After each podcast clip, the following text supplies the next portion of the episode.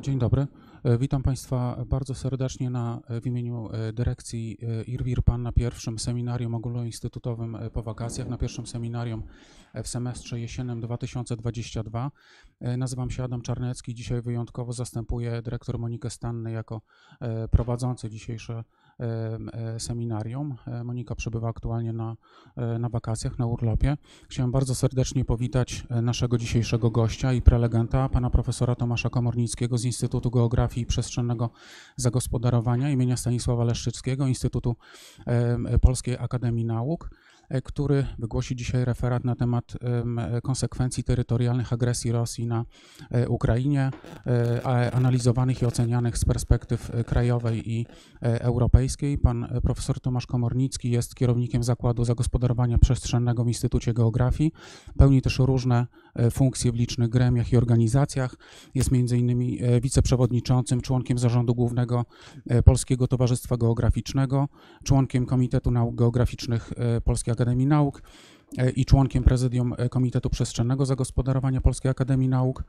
Jak Państwo z pewnością zwrócili uwagę, te badania, bo jest to, z tego co wiem, efekt kilku projektów, o wynikach których dzisiaj więcej usłyszymy, były realizowane przez prelegenta wspólnie między innymi ze zmarłym naszym kolegą, profesorem Instytutu Geografii Konradem Czapiewskim. Z Konradem wiele osób znało się i współpracowało, mówię o pracownikach naszego Instytutu. Ja sam, choć nie byłem zaangażowany w żadne projekty z Konradem, to wielokrotnie się spotykaliśmy na konferencjach i seminariach, mieliśmy okazję miło porozmawiać. Chciałem bardzo Państwa prosić o powstanie i uczczenie minutą ciszy pamięci naszego zmarłego kolegi.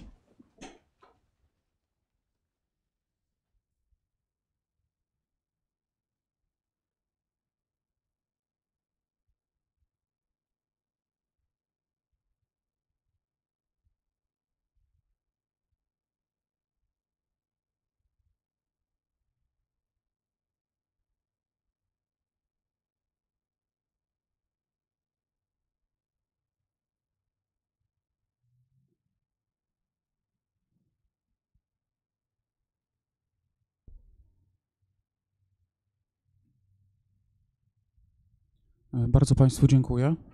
Chciałem już teraz oddać głos naszemu prelegentowi, aby powiedział nam więcej o okoliczności realizowanych projektów, o samych projektach i uzyskanych wynikach. Tradycyjnie mamy czas do godziny dwunastej, jeśli chodzi o tą część samego referatu. Później przejdziemy do części związanej z pytaniami i dyskusją.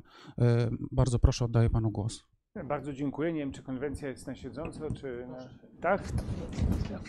Dziękuję bardzo. Proszę Państwa, no, chciałbym powiedzieć, że jest mi niezmiernie miło, bo jest mi niezmiernie miło być tutaj dzisiaj, aczkolwiek tak jak usłyszeliśmy przed chwilą, jest też pewien przykre, przykra strona, ponieważ no, to był referat zaplanowany przez, ja miałem być jego współautorem, ale głównym, głównym prelegentem miał być dzisiaj profesor Czapieski.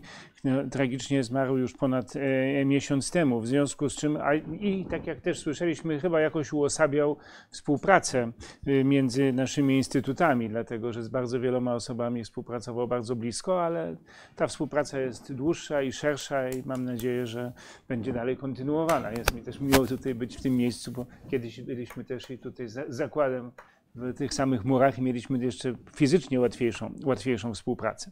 Proszę Państwa, trzecim współautorem tego dzisiejszego, tej dzisiejszej prezentacji jest pani profesor Eugenia Maruniak. Ona jest dyrektorem Instytutu Geografii Ukraińskiej Narodowej Akademii Nauk Ukrainy, częściowo przebywającym w Polsce w pierwszym okresie po rosyjskiej agresji. No, można powiedzieć, że była trochę uchodźcą w naszym instytucie i ona realizuje grant związany z tą tematyką w tej chwili. U nas grant naszego Narodowego Centrum Nauki, w związku z czym no jak gdyby te projekty się przeplatały i jej udział no uznałem, że jest na tyle istotny, że powinna być tutaj wymieniona. Ja, mając te czterdzieści pięć minut, postaram się Państwu powiedzieć tak jak na samym początku parę słów o tych projektach i o podstawie tych, tych wyników, które później będą przedstawione. a później pójdziemy prawdopodobnie takim układem bardziej chronologicznym, czyli parę słów o wcześniejszym napływie Ukraińców do Polski, o wpływie na yy, nierówności przestrzenne, efekcie pandemii i w tym momencie jak gdyby na to wszystko nałożył, nałożył się kryzys związany z uchodźstwem, związany z wybuchem wojny.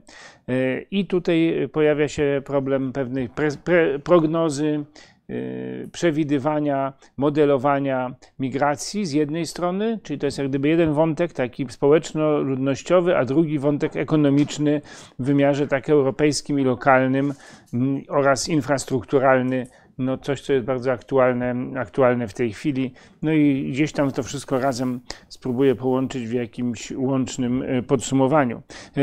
Przepraszam, bo część slajdów pozostała w języku angielskim, pochodzi z międzynarodowych projektów.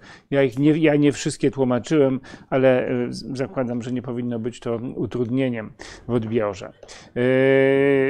Takie główne trzy, trzy podstawy to są projekty, które wszystkie rozpoczęły się nie tylko nawet przed agresją rosyjską, ale też i przed okresem pandemii, czyli w zupełnie innych warunkach. I te tematy związane z konsekwencjami tych tak zwanych czarnych łabędzi, no one się pojawiły w trakcie ich trwania. Jeden to był projekt Narodowego Centrum Nauki, realizowany pod moim kierownictwem w Instytucie Ekonomiczne, Społeczne i Geopolityczne Uwarunkowania Ruchu Granicznego, gdzie podjęliśmy próby modelowania ruchu w ogóle na granicach Polski, ale w tym szczególnie na granicy wschodniej. Drugim projektem był projekt Imagine, to jest projekt Horyzontu, który dotyczył z jednej strony nierówności terytorialnych, ale także tak, no, wracającego gdzieś tam pojęcia sprawiedliwości przestrzennej, tak, które kiedyś w literaturze funkcjonowało, a teraz zaczęliśmy, zaczęliśmy do niego, do niego wracać. A więc to był duży projekt przekrojowy, obejmujący bardzo, ale jednym z jego istotnych elementów były migracje.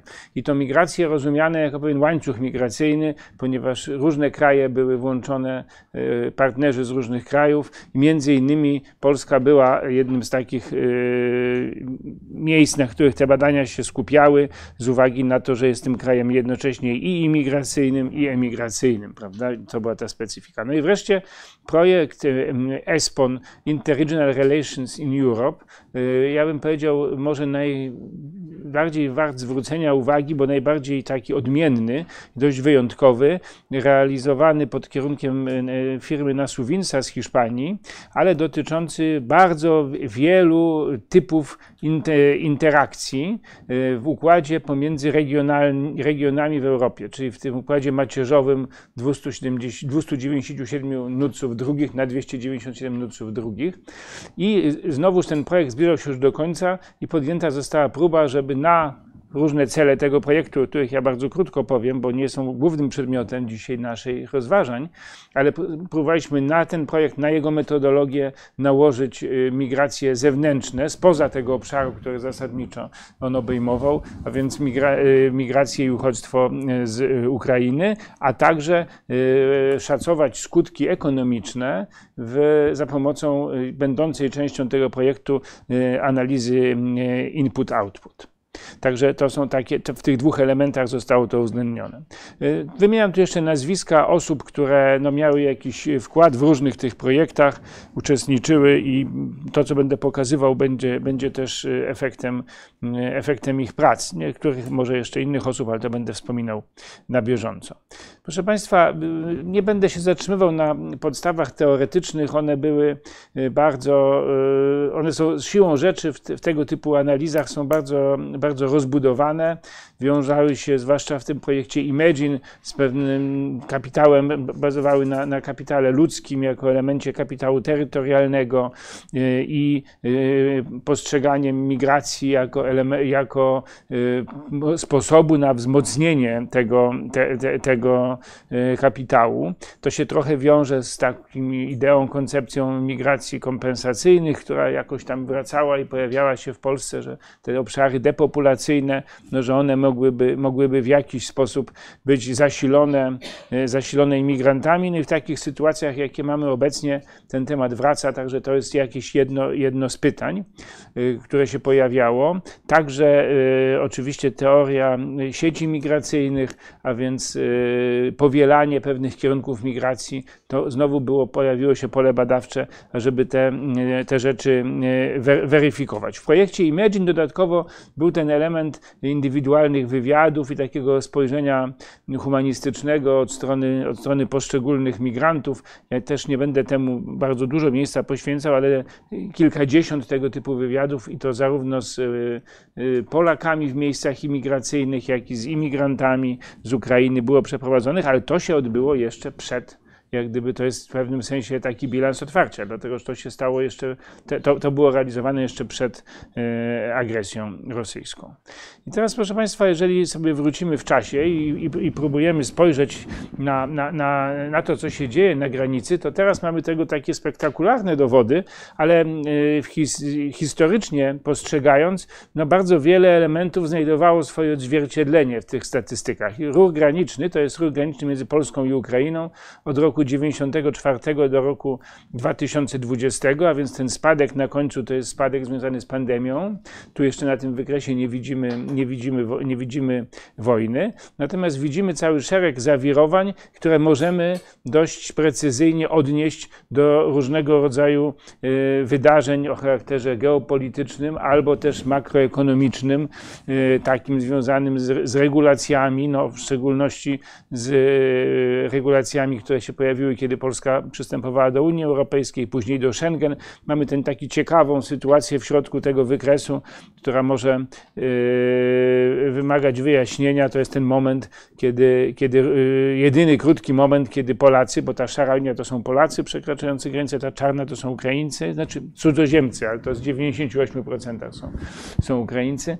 Yy, kiedy, kiedy liczba Polaków była większa, to jest wtedy, kiedy w dwa tysiące siódmym roku został utrudniony wjazd Do, do, do Polski, a w dwa tysiące dziewiątym roku już ponownie, bo się pojawił mały ruch graniczny na granicy z Ukrainą, prawda? Także, ale generalnie to, co chciałem tutaj zilustrować, to jest yy, fakt, iż szereg takich czynników wpływało na te, wpływało na te relacje również wcześniej. Oczywiście to, co się wydarzyło, oba zdarzenia ostatnich, ostatnich dwóch lat no mają, są nieporównywalne, no tym niemniej, no jeżeli nawet spojrzymy na spadek, który wystąpił w wyniku pandemii, to ten spadek nie był aż tak głęboki, jak wtedy, kiedy Polska, można powiedzieć, przymknęła granicę po wejściu, po wejściu do Schengen, bo wtedy te wartości ruchu granicznego były, by, by, by, były jeszcze mniejsze. No i oczywiście to, co jest istotne, to dla dalszych rozważań, to jest sytuacja po roku dwa tysiące czternastym. Dlatego, że wtedy, jeżeli spojrzymy na te, idziemy drogą pozwoleń na pracę, czy też tych zgłoszeń, prawda, pracy dla Ukraińców w związku z tą regulacją dla, dla państw byłego Związku Radzieckiego, która obowiązywała, no to jeszcze w dwa tysiące trzynastym roku to było około trzysta tysięcy, a w roku dwa tysiące osiemnastym było to już dwa miliony. To jest jak gdyby, jeżeli byśmy patrzyli na ten geopolityczny taki oś czasu, no to by to można interpretować tak, że jednak rok dwa tysiące czternasty i to jest początek inwazji, początek wojny, bo już to widzimy w tym, w ty, w, i w imigracji, i w, i w ruchu granicznym. Oczywiście na to się nakładają inne elementy, jak chociażby generalnie sytuacja na rynku pracy w Polsce, także to nie można też wszystkiego, wszystkiego przypisywać tym, tym elementom yy, geopolitycznym. Natomiast z całą pewnością yy, takim najlepszym może wskaźnikiem, który to pokazuje, to są dane z Narodowego Banku dotyczące przekazów, czyli tych tak zwanych remittances, które nam pokazują przekazy do Polski i te przekazy do Polski no, mają tam pewien yy, układ sinusoidalny związany z yy, cyklem rocznym, ale można powiedzieć, że są stabilne. Przez te ostatnie lata utrzymują się na bardzo podobnym poziomie. Natomiast przekazy z Polski, to, to oczywiście przede wszystkim, czy też były w to przekazy przede wszystkim od yy, obywateli Ukrainy za granicę, no one rosły dynamicznie, no i w tej chwili mamy wyrównany bilans, czyli dla, naszego, dla naszych finansów no można powiedzieć, że to wychodzi na zero, bo tyle samo trafia od Polaków mieszkających za granicą, co wypływa z Polski od mieszkających, czy też wypływało, bo oczywiście sytuacja tegoroczna no, może się okazać inna i takich danych na chwilę obecną nie mamy jeszcze. Jeżeli spojrzymy na rok dziewiętnasty, czyli bezpośrednio przed, tak jak mówię, obydwoma, obydwoma łabędziami i spojrzymy na, na yy, i to już wchodzimy w analizy wynikające z te, tego projektu ESPON, o którym, o którym mówiłem, i mamy napływ. Po prawej stronie u góry to to jest rozmieszczenie diaspory. To jest sam rok dwa tysiące siedemnasty i diaspora ukraińska w różnych krajach europejskich. Oczywiście ona jest największa w Rosji, ale to jak gdyby Rosję i Białoruś myślę, że możemy w tym momencie pominąć, bo to są ruchy jeszcze takie różne postsowieckie, w których ludzie zachowywali paszporty i, i jest to trudniejsze w ocenie. Patrzmy na kraje Unii Europejskiej, no i w tych krajach Unii Europejskiej mamy ten y, układ Polska, Niemcy, Czechy, gdzie tej, tej, zwracam uwagę na Czechy, dlatego że jednak jest to kraj mniejszy, a, a te wielkości są relatywnie, relatywnie duże i do, do, do, do Czech jeszcze później wrócę. No plus Europa, Europa Południowa, a jednocześnie na przykład Wielka Brytania czy Francja, no można powiedzieć, reprezentowane są w minimalnym stopniu. I teraz jeżeli spojrzymy na sam rok dziewiętnasty i to jest oficjalny napływ migracyjny. Tu nie ma takich dużych wartości, ale on o czymś nam mówi, bo pokazuje nam w ujęciu przestrzennym, można powiedzieć, jest pewną próbą, tak, która, która ilustruje te rozkłady. I tutaj w szczególności warto zwrócić uwagę, no wiadomo, że, że te wielkości są największe w tych krajach sąsiednich, ale jednak nie we wszystkich. I to jest coś, o czym za chwilkę też jeszcze będę mówił, a mianowicie sytuacja w Polsce, w Czechach, także na Węgrzech, no ona i w krajach bałtyckich jest zupełnie odmienna niż na przykład w Rumunii i Bułgarii, gdzie to są tak naprawdę ten rok dwa tysiące dziewiętnasty śladowe, śladowe ilości, jeżeli chodzi o napływ migracyjny z Ukrainy. Jeżeli spojrzymy na to w odniesieniu do, do, do liczby mieszkańców, no to yy, widzimy, że te wartości w Czechach są na, albo we wschodniej Słowacji czy na Litwie są nawet wyższe aniżeli, aniżeli, aniżeli w Polsce. No i tu mamy rozmieszczenie, to jest z analiz profesora Śleszyńskiego w dwa tysiące dwunastym i dwa tysiące siedemnastym, to są na podstawie pozwoleń na pracę. No i widzimy, że ten przyrost, o którym mówiliśmy, te mapy po to pokazuje, żeby, żeby zilustrować, że ten przyrost miał charakter wypełnienia się polskiej przestrzeni. Czyli możemy powiedzieć, że, że to był taki okres pewnego prosperity na rynku pracy, który powodował, że oczywiście jest większa koncentracja koncentracja w metropoliach i w Polsce zachodniej, ale w roku dwa tysiące dwunastym no, były jeszcze takie obszary, gdzie właściwie tych obywateli Ukrainy w Polsce nie było wcale. Natomiast w dwa tysiące siedemnastym no, już prawie, że takich miejsc nie ma, no ale najmniej jest przy granicy, można zobaczyć, że w województwie podkarpackim, częściowo lubelskim, podlaskim, tam jest ich najmniej, tak? Czyli to już jest pewien przyczynek do, do, do, do, do, do naszych rozważań. Jeżeli chodzi o pozwolenia na pracę, no to tutaj tu mamy akurat także Białorusinów, bo tam takie były założenia na początku tej analizy, żeby również w pewnym sensie takim porównawczym, ale tutaj są ta, na tyle dużo mniejsze wartości, że to nie do końca zdało, zdało egzamin. No i tutaj mamy ten przyrost. Ten przyrost jest widoczny, to jest ten żółty, żółty słupek,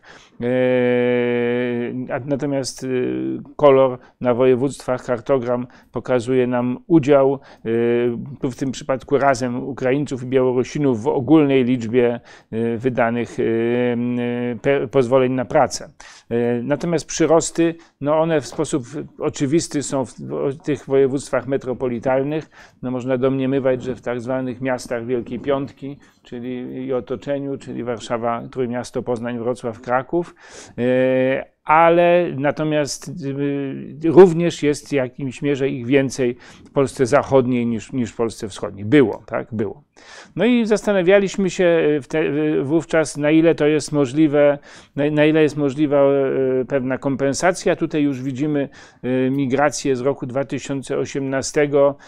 Bilans migracji to jest znowu w tym układzie dwieście dziewięćdziesiąt siedem regionów. Ten bilans migracji jest w Polsce no, do, dodatni tak naprawdę w, w województwie mazowieckim i w województwie opolskim, to jest z uwagi na powroty migracji, migracje międzynarodowe, to nie jest, to nie jest element, to nie jest element wewnętrzny. Natomiast pozostałe mają, mają ten układ negatywny. Natomiast no, jaki jest układ napływu na rynek pracy, jaki był układ, ten, to jest dwudziesty rok napływu na rynek pracy, no on jest raczej, powiela, można powiedzieć w dużej mierze te koncentracje zarówno działalności gospodarczej, jak też koncentrację ludności w, w Polsce. No i te, to jako pewien przerywnik, te oferty można powiedzieć, że wszędzie jak gdyby były obecne i, i ukraińska siła robocza znajdowała się, znajdowała się w całej Polsce. To są przykłady z Piaseczna.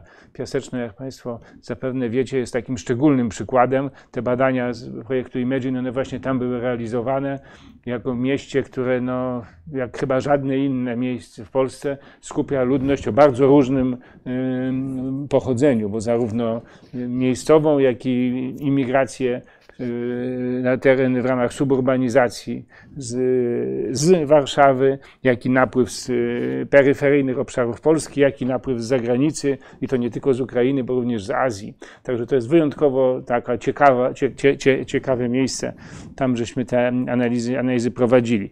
No, nie będę może czytał tych fragmentów, wywiadów, które wtedy były, które wtedy były realizowane, ale one generalnie jak gdyby potwierdzały pewne pozytywne nastawienie zarówno po stronie polskiej, jak i po stronie ukraińskiej. Można powiedzieć, że widoczne były pewne niewielkie rysy konfliktowe, czyli że te konsekwencje przestrzenne, bo tu dojdziemy do tej kwestii usług publicznych, która no, może być kluczowym elementem w ramach, jeżeli chodzi o konsekwencje yy, napływu migracyjnego, czy też, czy też napływu uchodźców, one się jakoś tam zaczynały zarysowywać, ale właśnie dopiero w takim miejscu. W innych miejscach w Polsce, gdzie takie badania były prowadzone, tego nie było widać. W Piasecznie się pojawiło już element konkurowania o przedszkola, o, te, o, te, o te, te, tego typu usługi podstawowe. Tak? To, jak, jak mówię, badanie było przeprowadzone w roku dwa tysiące dziewiętnastym, czyli jesteśmy jeszcze, jeszcze sporo czasu przed, przed tym, co się stało. No i, i, i teraz jako pierwszy, pierwszy łabędź pojawia się, pojawia się pandemia i lockdown, no i on uderza w sposób zasadniczy w obszary przygraniczne. Ta, ta, ta analiza, którą, ta mapa, którą Państwo widzicie, ona siłą rzeczy nie pokazuje obszaru granicy polsko-ukraińskiej, ponieważ ona dotyczyła wyłącznie obszaru Unii Europejskiej, a to jest analiza pokazująca spadek dostępności przestrzennej, czyli dostępność potencjałowa liczona jako relacje między wszystkimi, między wszystkimi regionami, w momencie, kiedy przerywamy układy infrastrukturalne, krótko mówiąc, zamykamy granice. Tak? Czyli, czyli można powiedzieć wiosna dwa tysiące dwudziestego roku, większość granic została zamknięta i możemy zobaczyć, kto w sensie relacji regionalnych, w sensie transgranicznych rynków pracy, kto na tym, gdzie, gdzie była największa strata, tak, tak można powiedzieć, potencjalna strata, bo tutaj ten wskaźnik oczywiście nie zawiera w sobie rzeczywistych danych, a jedynie możliwość, więc ten komponent infrastrukturalny i rozmieszczenia, rozmieszczenia ludności. Także no, siłą rzeczy są kraje mniej i bardziej, mniej i bardziej zagrożone takimi elementami, natomiast jeżeli spojrzymy na ruch graniczny, to się wydaje, i tu już mamy granicę polską-wschodnią i no to się wydaje, że, ta, że to załamanie było, było ogromne, prawda? Widzimy, to jest dwudziestego bodajże marca dwa tysiące dwudziestego roku, zamknięcie, zamknięcie granic i załamanie, te pozostałe takie fluktuacje jak na E K G, to, to, to są zwykle święta, prawda? Czyli, czyli i można zobaczyć, że później w okresie pandemii ten sam rytm został zachowany, ale na o wiele, wiele niższym poziomie. Tu mamy ruch graniczny, ale w tym samym, yy, podobnie turystyka, tak? Również turystyka, tutaj widzimy jaki jest rozkład, że ci turyści z Ukrainy na tym, yy, oni się koncentrują siłą rzeczy blisko swojej granicy, ale też częściowo blisko granicy niemieckiej, bo to jest też ruch tranzytowy, ale to jest turystyka, to są tylko ci, którzy w obiektach noclegowych faktycznie nocują, więc do tego trzeba podchodzić z pewnym, z pewnym dystansem. No i oczywiście następuje załamanie tej turystyki w roku, w roku dwa tysiące dwudziestym. Ale jak już patrzymy na rynek pracy i mamy na, na yy, pozwolenia na pracę w różnych, tutaj są yy, z kolei w różnych sektorach gospodarki, prawda? Także ta, yy, to się okazuje, że właściwie te załamanie było tylko w niektórych sektorach i wcale nie takie duże. Tak? Jakbyśmy porównali ten wykres do tego wykresu z granicy, no to by się okazało, że yy, no, tylko trochę spadła ta dynamika, jeżeli chodzi, jeżeli chodzi o, o, o zatrudnienie. Podobnie jeśli chodzi o studentów. Jeżeli chodzi o studentów, to jak gdyby liczba się ustabilizowała już około roku dwa tysiące siedemnastego i można powiedzieć, że ten rok dwa tysiące dwudziesty ponownie nie jest widoczny. To charakterystyczny jest wzrost, wzrost w kategorii Białorusinów, ale to mamy sytuację polityczną na Białorusi z kolei w roku dwa tysiące dwudziestym. No i widoczna jest także naturalny sposób koncentracja w ośrodkach akademickich. Niektórych tutaj Lublin, po części Rzeszów, no w jakiejś mierze są tym. Tymi, są, są tymi, tymi wygranymi. A tak więc, proszę Państwa, wniosek z tego generalny jest taki, że pandemia w umiarkowany sposób uderzyła. Ona uderzyła w tradycyjną turystykę, może uderzyła w biznesy obsługujące tranzyt, natomiast to, co się zmniejszyło, to się zmniejszyła liczba wizyt wahadłowych obywateli Ukrainy we własnym kraju i oni po prostu zaczęli rzadziej przekraczać granice. Natomiast to nie znaczy, że wypadli z rynku pracy, czy też przestali studiować. Coś takiego nie, nie nastąpiło. No i mamy drugiego, drugiego, drugiego czarnego łabędzia, czyli, czyli dwudziestego czwartego lutego bieżącego, bieżącego roku. I proszę Państwa, tak to wygląda na, na, na, na wykresie. To mamy yy, yy, przy, obywateli Ukrainy, przyjazdy i wyjazdy. Widać, że te wyjazdy, no one się utrzymywały cały czas na podobnym, na podobnym, na podobnym poziomie. No i mamy ten ogromny, ogromny pik związany z przyjazdami yy, bezpośrednio po agresji. A natomiast jeżeli chodzi o te zielone kreski, to one nam już pokazują numery PESEL, które yy, były przyznawane. No wiemy, że to, ta procedura się zaczęła z yy, pewnym opóźnieniem, ale też miał, jest tak jakby takim echem, tak jak, jak, jak widać tutaj tej liczby, liczby yy, przyjazdów. No i naturalnie trzeba bardzo do tego podchodzić ostrożnie i to yy, ja w ogóle może powinienem był powiedzieć na początku, że pewne wyniki, które pokazuję, są wynikami w pewnym sensie świeżymi, bo z czerwca, ale z drugiej strony ja już je mogę niektóre sfalsyfikować, tak? My już wiemy, że, się, że, że co, się, co się potwierdziło, a co się nie potwierdziło. No, tym niemniej, tym niemniej musimy w jakiś sposób na nich się opierać, ale podchodzić do nich bardzo krytycznie. A więc rozmieszczenie, yy, gdzie przyznano numery PESEL, no naturalny sposób wiemy, że jest obarczone całym szeregiem błędów, tak? Tym niemniej jest to jakaś yy, próba aproksymacji yy, no, tego pierwszego punktu zaczepienia, w którym, w którym te osoby decydowały się, decydowały się zostać, przynajmniej w sensie negatywnym, że tam, gdzie, gdzie nie występowały o, o, o te numery PESEL, to raczej na pewno ich tam nie ma, tak? Bo tam, gdzie występowały, no to czasami wynikało to z tego, że w innym miejscu były większe kolejki, no było cały szereg, cały szereg takich elementów. Było tutaj, to są wyniki badania z Uniwersytetu, Uniwersytetu Warszawskiego, o pytanie, gdzie y, planowaliby gdzie planowaliby zostać w Polsce. To, jest, to, są, to są opinie. No, siedemdziesiąt procent w tych miastach powyżej dwustu, powyżej dwieście tysięcy, trzy procent na obszarach wiejskich. Tak? A więc y, to jest informacja, która pozostaje w sprzeczności z jakimiś nadziejami na to, że, że pewne luki demograficzne będą, będą w ten sposób wypełniane. No i ta mapa właściwie to potwierdza. Mamy, mamy koncentrację w y, największych ośrodkach i w ich otoczeniu, plus, plus mamy y, coś, co należałoby nazwać potwierdzeniem, bardzo takim mocnym potwierdzeniem teorii sieci migracyjnych, a mianowicie koncentrację w tych miejscach, gdzie już wcześniej tych pozwoleń na pracę, jak widzieliśmy na tych poprzednich mapach, było więcej. I to są na przykład obszary sadownicze na południe od Warszawy, czy też obszary sadownicze w województwie lubelskim, gdzie tradycyjnie były przyjazdy do pracy sezonowej obywateli Ukrainy i jak, jednak to spowodowało, że ten, ci uchodźcy również tam, tam e, się skierowali i tam występ, wystąpili o te numery. Podobnie, jeżeli spojrzymy na ośrodki w województwie zachodniej części województwa wielkopolskiego i w województwie lubuskim, to to są ośrodki przemysłowe z pewnymi inwestycjami, no, przykładem może być miasto Wronki, w których no, brakowało siły roboczej i były obywatele Ukrainy byli, można powiedzieć, sprowadzani na dosyć masową skalę i znowuż widzimy tą, ten, ten napływ. No i oprócz tego jest jeszcze element ośrodków tych gmin turystycznych, na które trzeba patrzeć z dużym dystansem, bo to był okres To, był, to miało charakter przejściowy i wiązane było z tym, że po prostu tam były miejsca noclegowe, które udostępniono dla, dla, dla uchodźców. Co jeszcze zwraca uwagę, to te obszary, gdzie tych osób nie ma. Tak?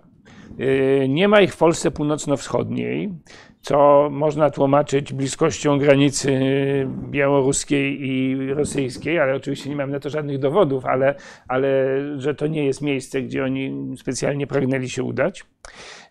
Można to, ale również właśnie tym brakiem wcześniejszych powiązań. Ciekawa i nie do końca jasna w, w interpretacji jest sytuacja województw lubelskiego i podkarpackiego, gdzie przecież na granicy z podkarpackim były największe liczby uchodźców notowane na granicy i bardzo wiele różnych akcji wsparcia humanitarnych, ale tak naprawdę te osoby w tym województwie się z reguły nie zatrzymały. Tylko, tylko jechały dalej. Lubelskie w większym stopniu, być może częściowo to wynika z y, tych z obszarów sadowniczych, częściowo z funkcji akademickich i studentów, którzy byli w Dublinie. Tak by to można było interpretować, ale można powiedzieć, że tutaj zupełnie inny jest charakter tych dwóch przygranicznych województw, jeżeli na to, jeżeli na to spojrzymy.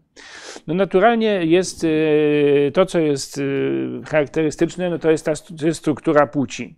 Ta struktura płci no, jest, sięga w niektórych miejscach no, takich, że współczynnik feminizacji na poziomie dwieście pięćdziesiąt, tak, także no to jest jasne, że to wynika z tego, że, że migrowały kobiety, kobiety z dziećmi. Yy, tutaj można by próbować się doszukiwać pewnych optymistycznych, jeżeli tego słowa wolno użyć, yy, wniosków yy, pokazujących, że ten współczynnik feminizacji jest wyższy w niektórych miastach średnich, jak spojrzymy na miasta, miasta te, na prawach powiatu, co by mogło wskazywać, że, że, że one oprócz tych normalnych, niepełnych rodzin jest jeszcze jakiś dodatkowy udział na przykład samotnych kobiet i one być może tam się skierowały, ale to jest znowu tylko pewien, pewna hipoteza wymagająca, wymagająca pot, potwierdzenia, ale w momencie, kiedy mówimy o zagrożeniach demograficznych poważnych za, dla miast średnich w Polsce, no to być może jest to jakiś przyczynek. Ale proszę Państwa, najwięcej mówi nam ta mapa, to jest mapa dotycząca uchodźców uchodźców poniżej roku osiemnastego roku życia. Jeżeli chodzi o układ wiekowy, to on jest proporcjonalny wszędzie, nie ma jakichś różnic wiek szkoły podstawowej, tam przedszkolnej i tak dalej. Natomiast jeżeli spojrzymy na, na relacje uchodźców w wieku do osiemnastu lat do na tysiąc osób w takimże wieku polskiej ludności, to o ile tutaj dochodziliśmy w tych najwyższych przedziałach do poziomu pięć sześć, czyli mówiąc krótko, gdyby ci wszyscy ludzie tam zostali, gdzie wystąpili o PESEL, to ludność wzrosła było pięć sześć procent. Tak? O tyle w przypadku, o tyle w przypadku ludności yy, poniżej osiemnastego roku życia w niektórych miejscach przekraczamy piętnaście procent. I to jest już bardzo poważna wielkość z punktu widzenia usług, usług publicznych, publicznych na niektórych obszarach. No choćby spójrzmy na te tereny sadownicze na południe od Warszawy. Tu mamy sto siedemdziesiąt pięć i więcej na tysiąc. Tak? Więc oczywiście nie wiemy, czy te osoby zostały. Wiemy, że z edukacją to część ich jest na zdalnej edukacji i kształci się nadal na Ukrainie. Więc to wszystko nie jest takie proste i te wszystkie zastrzeżenia musimy cały czas o nich pamiętać. No tym niemniej te zróżnicowania regionalne tworzą wyzwania i tak jak ja bym powiedział, że, że, że te dane wskazują, że jeżeli coś jest wyzwaniem, to o wiele większym wyzwaniem jest kwestia usług publicznych niż kwestia rynku pracy. Tak, to, to, to, to, ta, tak by to należało, należało interpretować. To, proszę Państwa, pokazuje, to jest jeszcze z najnowszej analizy niepublikowanej, gdzie próbowaliśmy jeszcze głębiej wejść w te, w te właśnie relacje, pokazujące na przykład po, po, po prawej stronie to, są, to, to jest, są kobiety ukraińskie w wieku rozrodczym, moglibyśmy powiedzieć, i do analogicznej grupy kobiet w Polsce. No i znowu się okazuje, że, że, że tutaj mamy, pamiętajmy, że cała, tak, tego typu wskaźniki trzeba widzieć przez pryzmat naszej polskiej piramidy wieku, która jest jaka jest, a jeszcze na niektórych obszarach jest jeszcze inna, prawda? Na tych obszarach depopulacyjnych. I stąd się okazuje, że te wskaźniki, kiedy zawęzimy grupy wiekowe, no one się po, po, stają się inne, prawda? I bardziej nam uzmysławiają tą sytuację. Na przykład po, po, po, po lewej stronie mamy tę ludność w wieku przed, wieku przedprodukcyjnym odniesioną do ogólnego, do, do, do, do ogólnego yy, przyrostu takiej ludności w latach yy, poprzedniej dekadzie. To nam pokazuje, że w niektórych miejscach, które również w dużych miastach, to jest bardzo istotny, rzędu dwudziestu nawet procent. Jak gdyby, jeżeli byśmy spojrzeli na ten przyrost, który odbywał się w wyniku naszych wewnętrznych migracji, czy też ruchu naturalnego, i na to dołożyli te migracje ty, tych uchodźców, gdyby oni zostali tam, gdzie, tam gdzie, gdzie się zadeklarowali w pierwszym momencie, no to to jest na poziomie dwudziestu procent. Czyli to są bardzo duże liczby, większe niż w tych, niż w tych ogólnych. Czy to jest polska specyfika? No właśnie powiedziałem, że wrócę do Czech i to jest mapa, którą uzyskaliśmy dzięki uprzejmości kolegów z Czeskiej Akademii, która pokazuje yy, liczbę uchodźców, te kółka, te czarne kółka, to są, to są uchodźcy z Ukrainy i ten proces koncentracji w, no w tym przypadku przede wszystkim w Pradze i w Brnie, no jest analogiczny. Czyli, czyli powielenie pewnych procesów koncentracyjnych, jeżeli chodzi o, o ludność, które zachodzą w, w tych krajach. Tak? To nie ma, tu nie ma czegoś, czegoś nowego. To się, to mimo spontanicznego i bardzo skokowego zwiększenia liczby, liczby ludności. I teraz, proszę Państwa, dochodzimy do, do tego elementu modelowania, modelowania migracji w projekcie ESPON. Oczywiście nie mam czasu, żeby o tym mówić, ale coś chcę powiedzieć, bo Państwo będziecie się może pytać mnie później, w jaki sposób pewne liczby powstawały, więc myśmy tę kwestię ukraińską musieli nałożyć na tę wcześniejszą pracę, która była bardzo skomplikowana i trudna. Tu Państwo widzicie próbkę u góry takiej macierzy migracyjnej właśnie tych dwustu dziewięćdziesięciu siedmiu jednostek N U C dwa na, na, na dwieście dziewięćdziesiąt siedem. To było zaskoczeniem dla nas ogromnym, jak ubogie są dane Eurostatu i statystyk publicznych w krajach, jak kompletnie są nieporównywalne. Generalnie coś takiego powstało i tutaj i do tego powstała taka meta, jak gdyby meta macierz, którą kropkę i widzicie Państwo na dole. No i te, te zielony, tylko ten zielony kolor to są dane, które są całkowicie danymi obserwowanymi.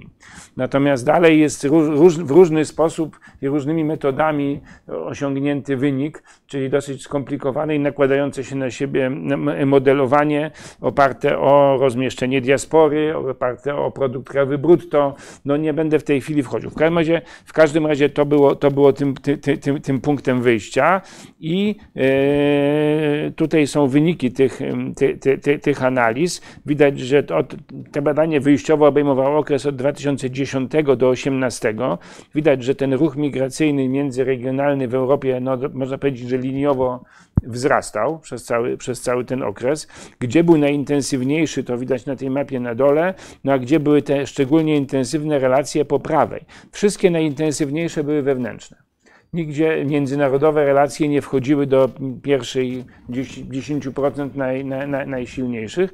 Natomiast te, które były zewnętrzne, to one były, no w Polsce tylko te relacje opolsko-niemieckie, natomiast generalnie nasz ruch migracyjny, zwłaszcza kiedy się go odniesie do liczby ludności, jego skala no jest, była daleko, w tamtym okresie dziesięć osiemnaście daleko mniejsza niż w krajach bałtyckich, czy na przykład w Rumunii. To, to myśmy dominowali w wartościach bezwzględnych, ale także to, to jest, no i tutaj y, y, pewne bilans, y, zmiana, zmiany migracji w tym okresie, więc to ja pokazuję jako pewne tło, y, że na takim materiale pracowaliśmy i w tym momencie y, no, trzeba było spróbować w jakiś sposób nałożyć na to migrację z Ukrainy.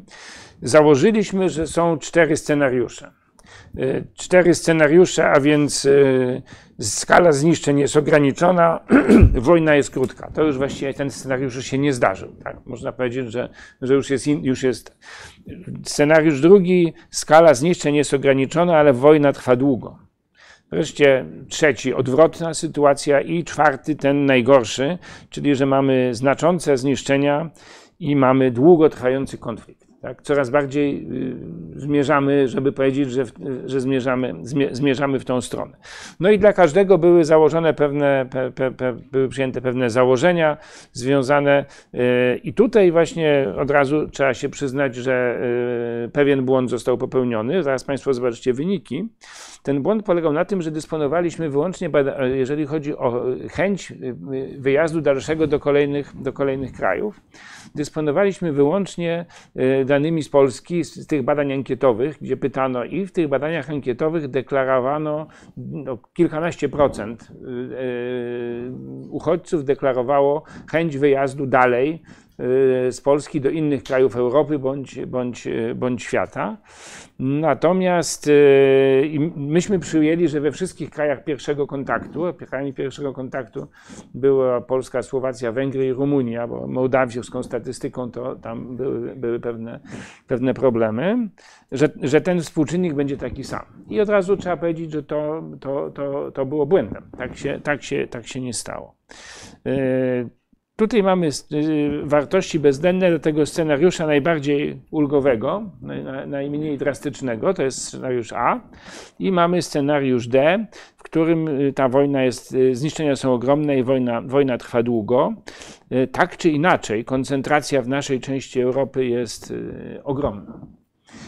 I natomiast w tym pierwszym przypadku skala Roz, dalszego rozlewania się migracji po Europie jest mniejsza, w drugim jest większa. Jeżeli spojrzymy na, na, na, na to w relacji do liczby mieszkańców, bo to jest, to jest, to, to jest istotne, to tutaj mamy jak gdyby narastanie tego rozlewania się w kolejnych, w kolejnych scenariuszach. To jest scenariusz A, tu mamy scenariusz, scenariusz B, scenariusz C i wreszcie scenariusz D, w którym, no i, i teraz proszę Państwa, wiemy już coś, niecoś, co się działo w kolejnych miesiącach, no i to, co ewidentnie jest, się nie zdarzyło, to jest ta koncentracja przede wszystkim w Rumunii, tak.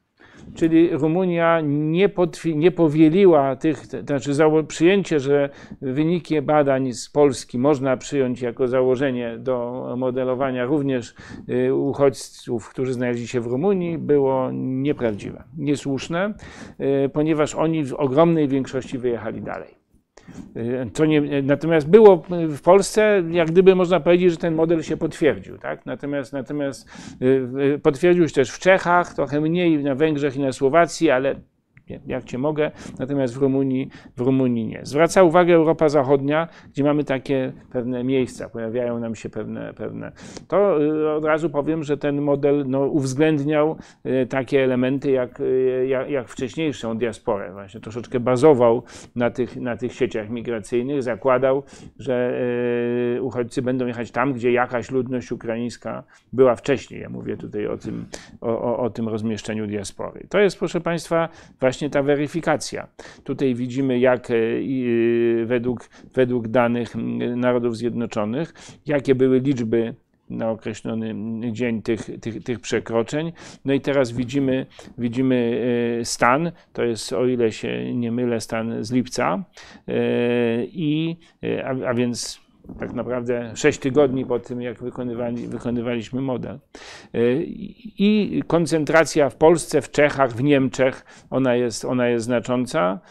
Natomiast nie widzimy tej koncentracji w ogóle w, w Rumunii, właściwie nie widzimy jej, jej na Węgrzech, a jeżeli dodamy wartości dla Rumunii i dla Mołdawii, to to powinna być połowa tego, co, tego, co w Polsce, bo to jest liczbę przekroczeń granicy, prawda? A, a absolutnie, absolutnie tak nie jest, czyli że tutaj jednak zadziałały inne, inne czynniki. Taki model wykonany został również dla Rosjan. Były przyjęte pewne założenia, no nie było mowy o tym, co się dzieje w tej chwili, prawda? Czyli, czyli zamkniętych niektórych granicach i, i, i ucieczce osób przed mobilizacją. Natomiast było założenie, że ten napływ będzie w jakiejś mierze, w jakiejś mierze swobodny i no tutaj no trudno się dziwić, że te wyniki są też, też ta liczba rośnie, zależnie od tego, jaki jest przyjęty scenariusz, ale generalnie ten transfer jest przede wszystkim do Europy Zachodniej, a nie do, a nie, a nie do Europy Środkowej. No to jakoś tam Warszawa troszeczkę, troszeczkę jest widoczna. Analogiczne założenia były związane z wcześniejszą, z wcześniejszą diasporą. I proszę Państwa, przechodzę do części gospodarczej. Mam nadzieję, że jeszcze mam parę minut. Tak. Yy, mamy pewną sytuację przed wojną. Patrzymy na, na, na mapę Europy, to jest eksport łącznie do, jako, i towarów i usług jako procent produktu krajowego brutto, eksport do Rosji. Przyjęto, że to wymiana z Rosją będzie tym czynnikiem determinującym. No i wiemy, że tak, tak jak gdyby tak jest. Tutaj już w tej chwili wchodzimy w te właśnie wyniki analizy ekonomicznej wykonywanej głównie przez firmę Seprede z, z Madrytu, która była partnerem w tym projekcie, no ale też jakimś naszym, nasz, nasz, naszym udziałem.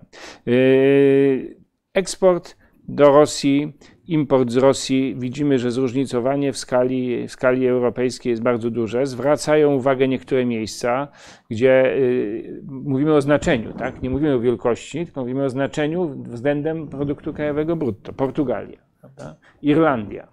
Pewne rzeczy są trochę, są, są trochę zaskakujące. Węgry. Tu może mniejsze, mniejsze zaskoczenie. No, kraje, kraje, kraje bałtyckie, Finlandia. Polska również ma te wskaźniki dosyć, dosyć znaczące, tak? Jeżeli porównamy do, do, do innych państw Europy Zachodniej. No i tutaj były, jakie były założenia do analizy input-output, czyli no analiza input-output obejmowała wszystkie te znowu dwieście dziewięćdziesiąt siedem regionów w układzie międzyregionalnym i na to nałożone sześćdziesiąt pięć sektorów gospodarki i przepływy międzygałęziowe we wszystkim tym, całym tym trójwymiarowym jak gdyby układzie. No i pewne założenia, które no, zmieniają, ten, zmieniają ten układ i pozwalają nam dostrzec efekty negatywne bądź pozytywne, no w tym przypadku negatywne, w układzie terytorialnym, czasami w oddaleniu od, od tych miejsc, gdzie, gdzie, mówiąc kolokwialnie, coś się dzieje. Tutaj były takie założenia dosyć, dosyć yy, yy, łagodne, dlatego generalnie przyjęto, że przez jeden rok, to oczywiście jest daleko idące uproszczenie, przez jeden rok nie ma w ogóle wymiany handlowej z Rosją i z Ukrainą. Te dwa kraje toczą wojnę i Europa jak gdyby nie, ma, nie, nie, nie, nie, nie prowadzi wymiany handlowej. No i, i drugie to jest uwzględniono efekt inflacyjny, yy, który no, będzie skutkował wzrostem cen energii, to wiemy, i żywności, tak, w tych, w tych, w ty, w tych, dwóch, w tych dwóch sektorach. No i tutaj mamy ten e, tak zwany to, totalny efekt, e, wynik tejże, tejże analizy, e, pokazujący miejsca, które w największym stopniu będą e, mogą być gospodarczo, gospodarczo stratne i gdzie w największym stopniu nastąpi, nastąpi zmniejszenie, tutaj już możemy to może w takiej dezagregacji, czyli po lewej stronie to jest zmniejszenie produktu, znaczy wartości dodanej tak naprawdę, nie, nie, nie, nie P K B, na skutek no, tych, przyjęcia tych założeń i na skutek, na skutek wojny toczącej się na, w Ukrainie. A po prawej stronie jest ten efekt inflacyjny. No i w obu przypadkach jest koncentracja, jest koncentracja w naszej części Europy i koncentracja w Polsce, ale no, warto zwrócić uwagę, że czasami są takie jedno, jednostki przestrzenne dosyć odległe, czyli że widzimy tą złożoność tych, ty, tych no, zależności przestrzenno-gospodarczych, która no, też czasami może nam pomóc tłumaczyć pewne decyzje polityczne i, i, i to, co śledzimy w, na, na, na bieżąco, tak? Kiedy widzimy, że są też te kraje, które w jakiś sposób mniej lub bardziej są, są tutaj uderzone. Jest też e, analizowany był efekt e, zatrudnienia, czyli wpływu na, wpływ, wpływ, wpływu na zmniejszenie e, zatrudnienia, kryzysu, też w tym układzie całych, te, te, te, te, macie, właśnie nie macierzy, tylko trój Wymiarowego, trójwymiarowego układu. No i tutaj na przykład Słowacja, tak? Słowacja nam się jawi, ale wiemy z badań społecznych, że, że poparcie dla strony ukraińskiej na Słowacji nie jest tak jednoznaczne jak w Polsce, tak? Także tutaj pewne takie elementy interpretacyjne, oczywiście ostrożne bardzo, one się, one się mogą pojawiać. Zaskoczeniem pewnym jest Portugalia, bardzo wyraźnie widoczny jest Paryż na tle, na, na tle pozostałych regionów francuskich. francuskich. No i oczywiście możemy na to samo spojrzeć w Polsce. Po lewej stronie na tej większej mapie to mamy eksport na, nasz, nasz eksport na Ukrainę w ujęciu powiatowym. Wielkość koła obrazuje jego skalę. No wiadomo, ten eksport będzie największy, największy z Warszawy, ale też jest istotny z niektórych tych ośrodków przemysłowych w zachodniej Polsce. Natomiast kolor nam obrazuje udział, czyli na ile, jakie jest znaczenie powiązań ekonomicznych z Ukrainą w gospodarce lokalnej. No i tutaj pewna zależność geograficzna i odległość od granicy, a można by nawet i próbować powiedzieć pewna, pewna korelacja względem układu korytarzy transportowych prowadzących w stronę Ukrainy jest bez wątpienia widoczna. A na tych mapach po prawej mamy analogiczne wskaźniki u góry dla Rosji, a, a na dole dla Białorusi. No w przypadku Rosji nie ma tego tak jasnej układu geograficznego. Jest, pomijając no, Branie, powiat Braniewo i te, te obszary bezpośrednio przy granicy z obwodem kaliningradzkim, no to te jednostki, które no, jakoś tam są uzależnione od, od Rosji, w sensie, czy też były w sensie eksportowym, są rozłożone po kraju i, i, i znajdują się, znajdują się w różnych miejscach. I ostatni element to jest ten element związany z infrastrukturą, bo dostrzegliśmy w tej chwili jej braki, tak? Czyli chcąc zarówno uczestniczyć, w wspierać Ukrainę w wymianie handlowej, jak też i już przy ruchu uchodźców, ruchach pasażerskich, okazało się, że ta infrastruktura nie jest zadowalająca, a więc te konsekwencje oprócz tego strony społecznej, demograficznej i ekonomicznej trzeba też postrzegać w tym ujęciu infrastrukturalnym. To proszę Państwa, te wykresy pokazują nam udział poszczególnych środków transportu i one są bardzo wymowne, bo to jest, to prawda, ruch pasażerski i ten górny wykres dotyczy ruchu z Rosją przez granicę polsko-białoruską, a dolny dotyczy granicy polsko-ukraińskiej, ale chodzi generalnie o tendencję. Ten czarny kolor to, są, to, to jest ruch ruch kolejowy i to jest długi, długi znowu szereg czasowy od roku dziewięćdziesiątego czwartego, który pokazuje bardzo jednoznacznie spadek, tak? Czyli że to jest odzwierciedleniem i braku inwestycji, i trudności organizacyjnych, i ta, ta, ta, no i to jest to, co teraz się okazuje. A na tych mapach Państwo widzicie bezpośrednie połączenia pasażerskie, jakie funkcjonowały między Polską i Ukrainą w poszczególnych latach i widzimy, że jeszcze w roku dwa tysiące dziesiątym no to, to, to tych, tymi pociągami można było dojechać aż do wschodniej Ukrainy. No piętnasty już wygląda tak, że to są właściwie dwie linie, Warszawa-Kijów i Wrocław-Lwów i, i no potem trochę lepiej się zrobiło, się zrobiło w osiemnastym. No tym niemniej raczej to wszystko obrazuje nam regres, tak? I brak wykorzystania infrastruktury, która to infrastruktura istniała i jeszcze w latach dziewięćdziesiątych ubiegłego wieku były podejmowane pierwsze próby, żeby ją reaktywować.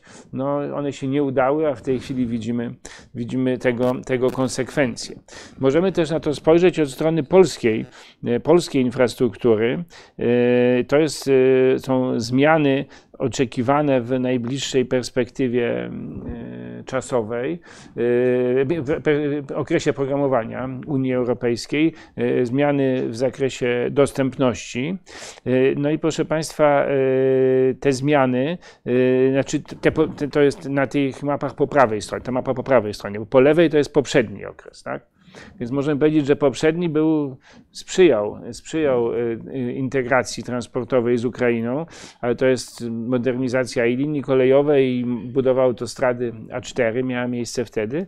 Natomiast teraz no, większy, większy efekt i większa poprawa dostępności jest na tym odcinku północnym granicy wschodniej, czyli można powiedzieć, że nastąpiło przesunięcie środka ciężkości inwestowania w stronę białorusko-litewską, co no, jest w obecnych warunkach geopolitycznych, można nad tym pewien znak zapytania stawiać, tak? Czy to jest ta najpotrzebniejsza infrastruktura w momencie, kiedy ruch z Białorusią i z Rosją właściwie, właściwie zamiera.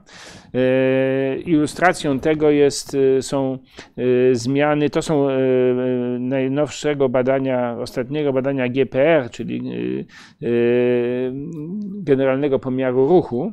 I widzimy, że te przyrosty ruchu następowały, tutaj w szczególności widać ogromne, to jest tylko wojew- przykład województwa warmińsko-mazurskiego, widać, że te przyrosty, które były w całym kraju, ruch drogowy ciągle nam raczej rośnie, wszędzie no, tam, gdzie nowa infrastruktura jest, droga Warszawa-Gdańsk, bardzo, bardzo duże przyrosty, natomiast na całym obszarze wzdłuż granicy, i to jest przecież jeszcze badanie wykonane przed wojną, no więc ten ruch jakiś tam istniał, ale jednak następowało no, już takie odwrócenie, no, jak wiemy, nie zawieszono umowę o małym ruchu granicznym z Federacją Rosyjską, no i następowały spadki.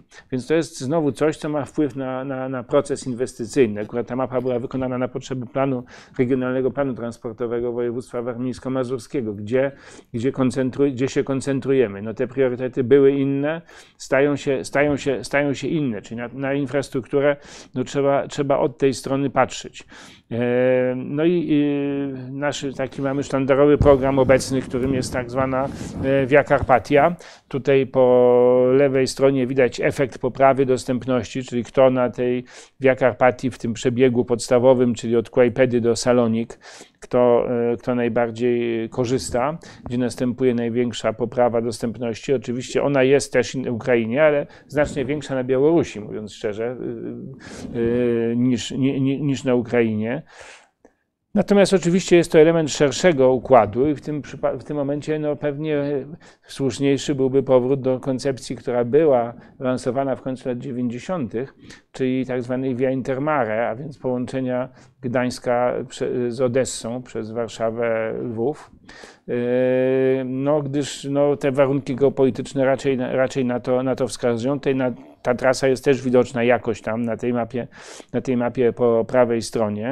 Natomiast no, nie był to do, do tej pory priorytet inwestycyjny, ale coś się w tym zakresie zaczyna, zaczyna zmieniać i czy, i czy to oznacza zmianę priorytetów? Myślę, że tak, dlatego że w ostatnich, tu nie wszystkie na tej mapie jeszcze są widoczne, to jest taka mapa, na której można śledzić budowę dróg w Polsce, tam na bieżąco ona jest uzupełniana i w ostatnich tygodniach zostały ogłoszone przetargi na budowę dróg ekspresowych zarówno na odcinku przez Chełm do Dorochuska, jak i na odcinku Zamość, przejście graniczne w Hrebennym, czyli w kierunku Lwowa, które pewnie by jednak jeszcze ogłoszone no, nie były. Tak? Także, także jakaś, ja, jakieś, jakieś spojrzenie w tym kierunku jest widoczne. Oczywiście no, po lewej stronie widzimy tę mapę ze słynnymi szprychami do Centralnego Portu Komunikacyjnego. To nie jest dzisiaj nasz temat, ale tutaj ponownie można by się zastanowić nad hierarchią priorytetów, zwłaszcza kolejowych w tym momencie, jeżeli chodzi o granicę z Ukrainą. I proszę Państwa, przechodzę do pewnego podsumowania tego może trochę eklektycznego wystąpienia, ale chciałem, jak gdyby starałem się połączyć te, te, te, te projekty.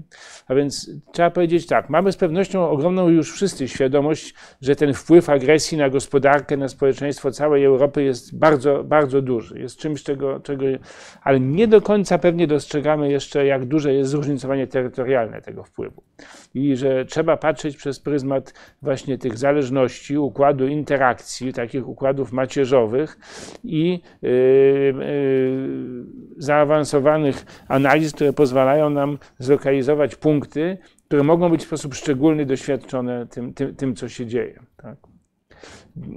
Na pewno dalszy rozwój będzie miał też wpływ na skalę tych różnic terytorialnych, ponieważ, tak jak staraliśmy się wykazać, długość, długość konfliktu będzie wpływała na, na, na, na rozlew, chociażby rozlewanie się migracji. Ale trzeba też powiedzieć, że sytuacja jest na tyle dynamiczna, że rzeczywistość już zweryfikowała negatywnie niektóre modele. Ja je Państwu pokazałem, ale mam świadomość, że już jak gdyby dzisiaj byśmy przyjęli inne, inne, in, inne założenia. Ta analiza input-output, ona jest z czerwca dwutysięcznego dwudziestego drugiego, wskazywała, że oczekiwany spadek P K B w obszarze ESPON, czyli obszar ESPON, czyli mam na myśli kraje Unii Europejskiej plus Wielka Brytania, Szwajcaria, Norwegia, Islandia, będzie tylko spowodowany wyłącznie poprzez, poprzez yy, wojnę, będzie na poziomie no, niecałych jeden przecinek osiem procent. Na, że nastąpi utrata blisko czterech milionów miejsc pracy i dodatkowy impuls inflacyjny będzie na poziomie trzech procent. Chyba wszystkie te, a przynajmniej pierwszy i ostatni, bo z miejscami pracy to może jest trudniej ocenić, były niedoszacowane. Tak? Chyba założenia do analizy input-output także powinny być, powinny być weryfikowane. Ale może nie to jest najważniejsze, jakaś skala, tylko to, że ona nam pokazuje, jak to się różnicuje przestrzennie, czyli że to nie jest, że to, że to jak gdyby nie rozkłada się porówno.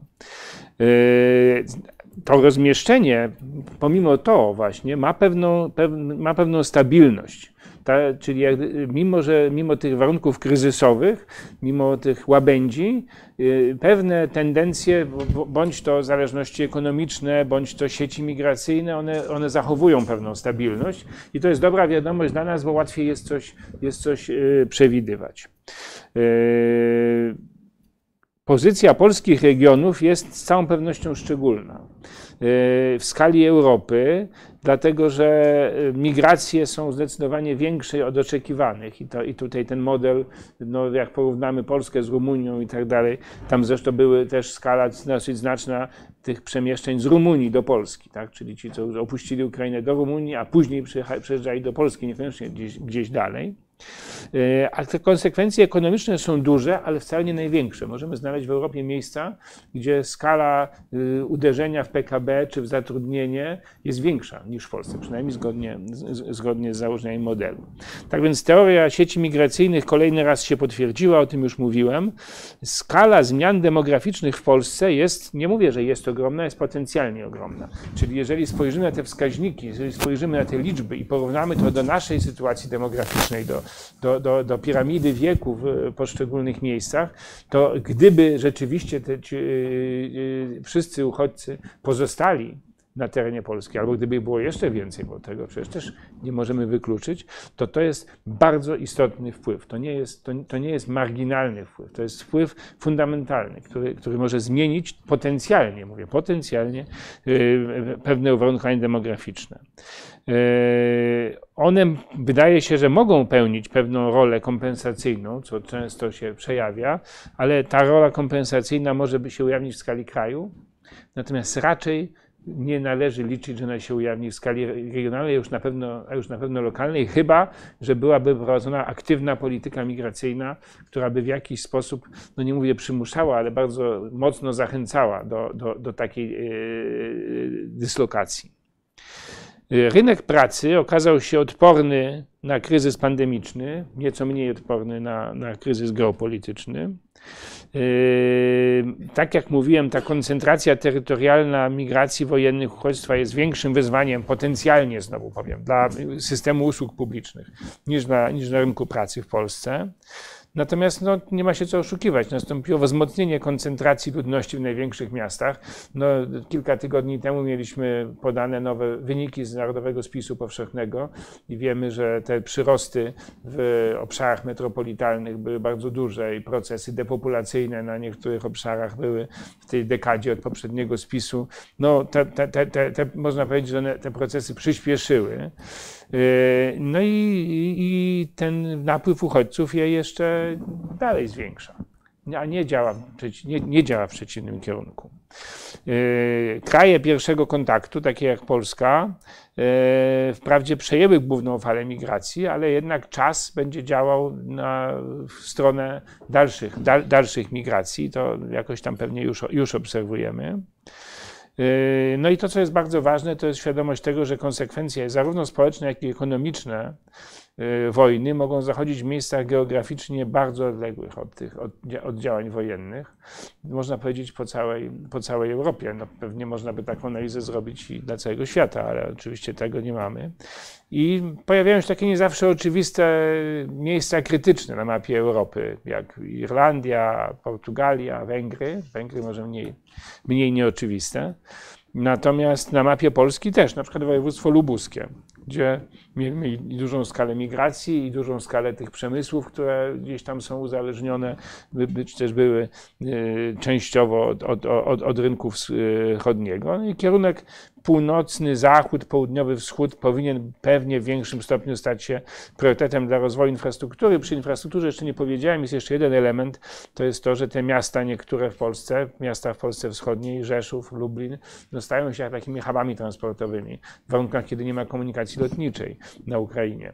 Więc to jest też pewna szansa przy wszystkich tra tra tra tragizmie tej sytuacji dla tych ośrodków. A więc zapewne potrzebujemy pewnej polityki przestrzennej w czasie zarówno wojny, jak i odbudowy, przyszłej odbudowy Ukrainy. I ta polityka nie dotyczy tylko polityki na Ukrainie, co jest jak gdyby oczywiste, ale również tej, te, tego, co dzieje się w krajach sąsiednich, a, a nawet w całej, w całej Unii Europejskiej. Tutaj jakieś pewne programy.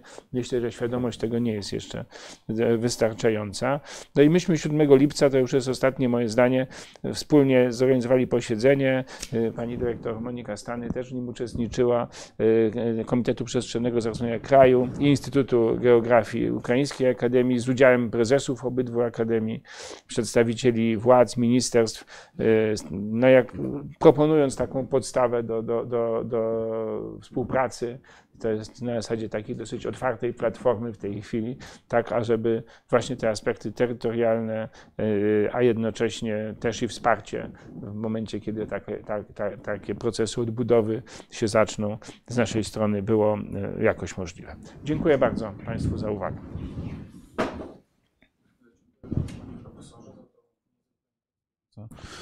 Niezwykle interesujący referat, bardzo bogaty w informacje. Dla mnie to szczególnie przemawia do wyobraźni, bo jestem geografem.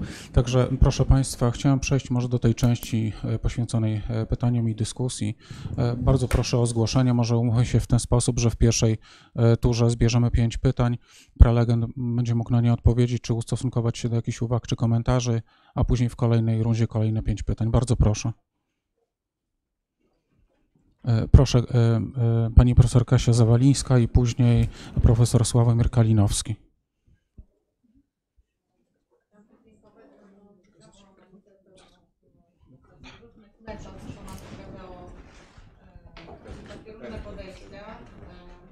Mam takie pytania, może bardziej... A, chyba nie działa. Mam... Aha, przepraszam. E, takie pytania może bardziej o kuchnię, czy, czy interpretację związaną z danymi. No jeden z, tutaj z wyników był taki, że rynek pracy okazał się odporny na kryzys pandemiczny. I tutaj mam takie pytanie, bo to rozum, zrozumiałam, że akurat ta analiza była oparta na danych rejestr, związanych z rejestracją pracy. E, jak my rozmawialiśmy z rolnikami na przykład, to oni mówili, że po pierwsze bardzo brakowało sezonowych akurat pracowników w tym czasie, a po drugie powiedzieli, że z tą rejestracją to jest w ogóle jakiś pic na wodę, bo oni w ogóle nie rejestrują, bo to jest bardzo dużo zachodu, a jeszcze w kowidzie to już specjalnie, bo jeszcze był taki okres, że oni byli obciążeni tymi kosztami w ogóle przeprowadzania testów i, i kwarantanny. Więc pierwsze pytanie właśnie, czy możemy ufać tym danym, danym dotyczącym rejestracji pracy z, y, migrantów. Drugie pytanie to mam y, dotyczące y, modeli input-output, a w szczególności y, skąd y, y, tablice przepływów międzygałęziowych y, na takim poziomie nad stu, bo to nie są oficjalnie mm -hmm. publikowane dane. A są oczywiście bardzo ciekawe. Trzeci to pytanie mam o te remittances, czyli te transfery pieniężne od migrantów z Ukrainy do Polski i w drugą stronę. Bardzo mnie zdziwiło, że one są tej samej wielkości, tak? Czy to chodziło o dynamikę może, nie wiem, ale w każdym razie, no rozumiem, o ile z, z Polski do, do Ukrainy, tak, ale z Ukrainy do Polski to nie bardzo sobie potrafię wyobrazić. Nie, to nie są z Ukrainy, to są w ogóle. Ja ale były dwie kreseczki, czerwona tak, i do niebieska. Polski, od polskich migrantów, nie wiem, z Wielkiej Brytanii czy skądś. To źle zrozumiałam wykresik.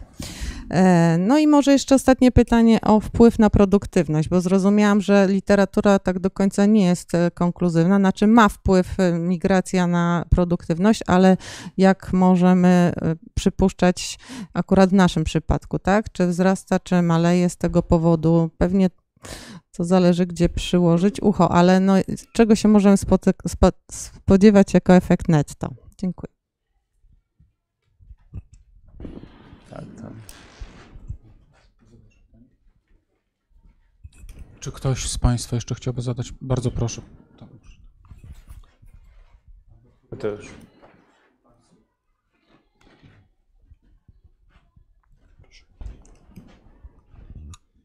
Moje pytanie dotyczy struktury płci. Chodzi mi o to, że no tam jest oczywiście ta ogromna przewaga kobiet, ale są opinie, że przyjeżdża też sporo mężczyzn młodych w wieku produkcyjnym, mimo że nie są oni wypuszczani z Ukrainy. Czy są jakieś tutaj dane dotyczące ich liczby?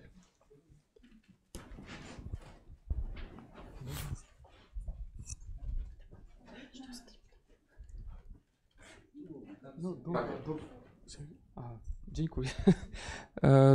Też mam pytanie. Może być za uwagi, może być pytanie. Pierwszy pan powiedział o tym, że duża, duża ilość kobiet zostały się w średnich miastach i w miastach na prawach powiatu.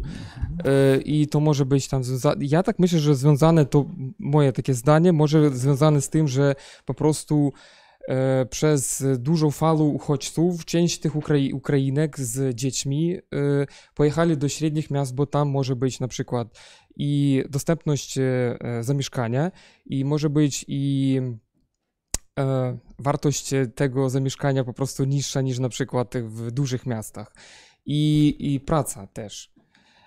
Y, na temat y, Tam był też, była taka też mapa związana z tym, że tam taka du, duża ilość tych uchodźców z Ukrainy było w Rosji. E, związano to z tym, że część Ukrai- duża część Ukraińców po prostu nie mogły przekroczyć e, tego frontu z Ukrainą i po prostu wyjechali albo przez te takie republiki bananowe D N R, L N R, albo przez Krym i dalej do Rosji, a dalej uciekały przez strany bałtyckie, państwa bałtyckie i tak dalej.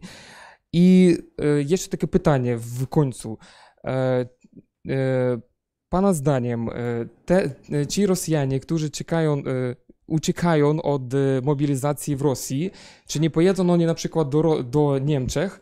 Bo na przykład mamy e, informacje z źródeł ukraińskich na przykład, że du, dużo, duża ilość tych mobili, mo, e, Rosjanów e, jedną do, do Niemczech, po prostu tam jest diaspora e, Rosjanów, którzy jeszcze w pierwszej fali po upadku tego e, Związku Radzieckiego pojechali, tam ta taka sieć migracyjna jest.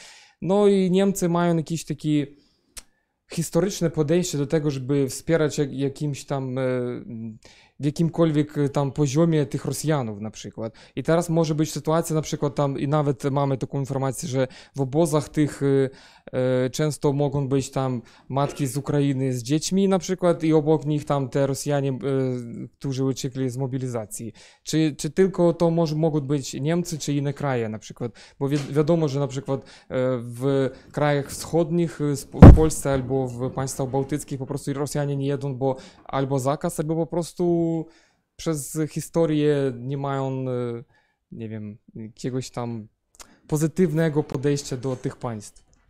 Dziękuję.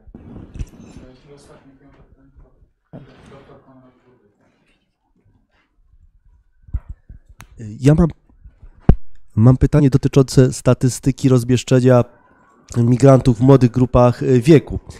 Czy rozważaliście Państwo wykorzystanie danych, które gromadzi system informacji oświatowej, w tym tych dotyczących liczby uczniów w klasach? Być może wykorzystanie takich danych, jeżeli dotąd tego Państwo nie uczyniliście, pomogłoby ocenić, na ile wydolny albo niewydolny jest system oświatowy w Polsce pod tym, pod tym kątem właśnie przyjmowania młodych migrantów.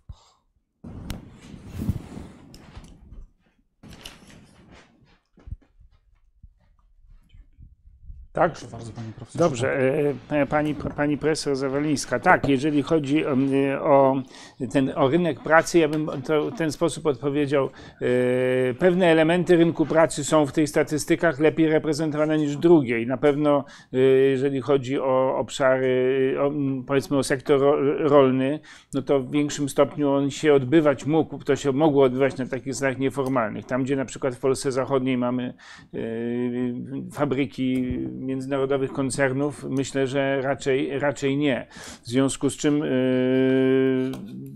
jeżeli by tak było, że, że, że tu jest jeszcze niedoszacowane, no to ten wniosek, że jednak ten rynek pracy w czasie pandemii jakoś sobie poradził, niezależnie od tych problemów poszczególnych sadowników na przykład, które z pewnością występowały, no jest tym bardziej, tym bardziej uzasadniony, ja bym tak, tak, tak to powiedział. No tutaj my bazowaliśmy na, na, na, na dostępnych po prostu danych.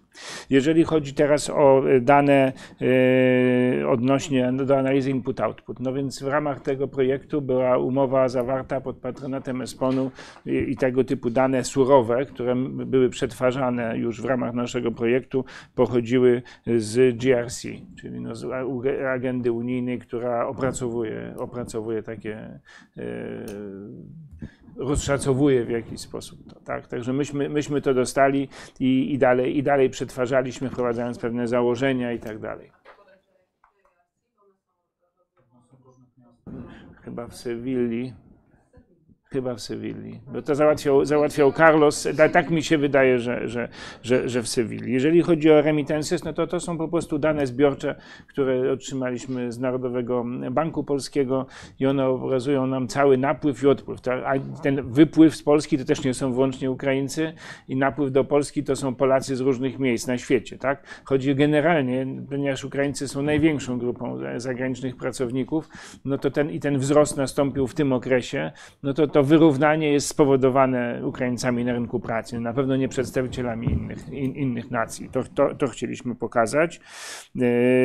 Jeżeli chodzi o wpływ na produktywność, to tego nie analizowaliśmy w tym, w tym, w tym projekcie. To na miękki sposób do, pojawiło się w projekcie tym Horyzont Imagine, gdzie były elementy wywiadów i te wywiady były prowadzone nie wyłącznie wywiady z migrantami czy mieszkańcami, ale także z władzami samorządowymi w niektórych wybranych, wybranych jednostkach, na przykład, na przykład w mieście Nysa, tak, które było do, jest dobrym przykładem, bo skala emigracji Polaków bezpośrednio po naszej akcesji do Unii była ogromna, tak, i było całe mnóstwo agencji, miasto wspierało te, te emigrację, bardzo dużo do Irlandii, do Wielkiej Brytanii osób wyjechało, no a później nastąpiły inwestycje zagraniczne i brak I, i, i brak pracowników.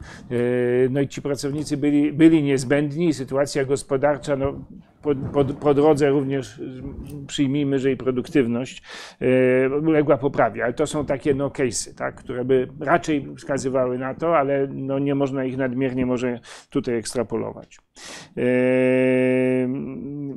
Struktura płci i, i młodzi mężczyźni, no to jest no, to, co wynika ze, ze, ze statystyk PESEL. Pytanie, czy nie ma młodych mężczyzn, którzy się nie zgłosili po numer PESEL, tak? No, bo tutaj no, to mamy ten poziom kilkunastu bodajże procent, nie chcę w tej chwili skłamać, takich osób, które w jakiś sposób jednak przyjechały, prawda, do Polski. Tam były różne wyjątki, na przykład przy dużych rodzinach, powyżej, po, powyżej trójki dzieci i tak dalej.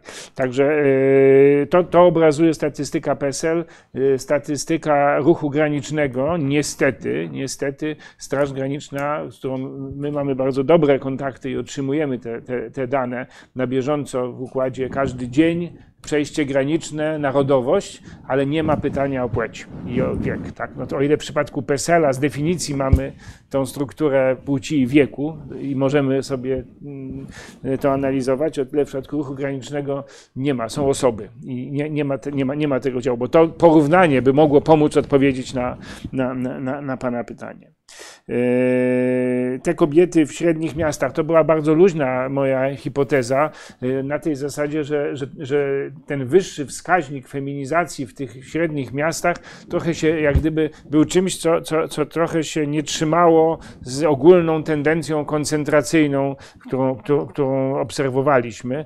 Natomiast niewątpliwie wymagałoby, te, te, te czynniki, o których pan powiedział, z dużym prawdopodobieństwem odgrywały rolę i być może te osoby dalej Dalej, y, przemieściły się, przemieściły się gdzie indziej. No, myślę, że osoby szukające pracy raczej podążały do tych największych miast, a te, które korzystały raczej z pomocy, no to wtedy te, mniej, te średnie miasta dawały czasami nawet lepsze y, możliwości w kontekście mieszkania i tak dalej. Także z tym się, z ty, z tym się zgadzam y, jak najbardziej. Y, no i ci uchodźcy, y, uchodźcy z Rosji, o których pan pytał, y, no myśmy to y, ten model, który kiedy powstawał, no to nie było, nie było różnic. Było założenie, że, że do strefy Schengen wjechać, wjechać z Rosji można, prawda? Jeszcze nam do czerwca czy do lipca jeździły pociągi z Petersburga do, do, do Helsinek. Tak więc, ale mimo to, mimo to właśnie przy tych założeniach wcześniejszych migracji, diaspory, mimo to ta koncentracja raczej w Niemczech i, i generalnie w Europie Zachodniej, a nie w naszych krajach była widoczna. To, co się wydarzyło w tej chwili, że tutaj są te obostrzenia większe, no jeszcze to jak gdyby, no można by oczekiwać, że, że, że, że to jeszcze było niedoszacowane, że, że te, jeżeli te dalsze wjazdy nastąpią, no bo nie wiemy jak to się potoczy od strony formalnej, no to wtedy, to wtedy jeszcze bardziej yy, będzie występowała, będzie, będzie występowała ta koncentracja w krajach Europy Zachodniej, chociaż pamiętajmy, że no jednak w momencie, kiedy takie osoby wjeżdżają do strefy Schengen, no to właściwie ich podróże są nielimitowane, tak? I oni y, będą w taki czy inny sposób obecni, obecni w całej Europie. No jest to bardzo trudny, że tak powiem, problem i ta odpowiedź pewnie nie jest, nie, nie, nie, nie jest jednoznaczna. W tej chwili trzeba by na to patrzeć przez pryzmat możliwości podróży z takich krajów, gdzie najwięcej osób wyjechało, czyli Turcja, Armenia, Kazachstan, prawda, do Europy. To, no myśmy tego w szczegółach nie, nie, nie analizowali, bo to jest nowa, to jest nowa sytuacja. No i jeżeli chodzi o, o liczbę uczniów w klasach, nie, nie analizowaliśmy tego póki co, ale niewątpliwie jest to, jest to potencjalny kierunek. No wiemy, że yy, nie mamy też pełnej informacji. Yy,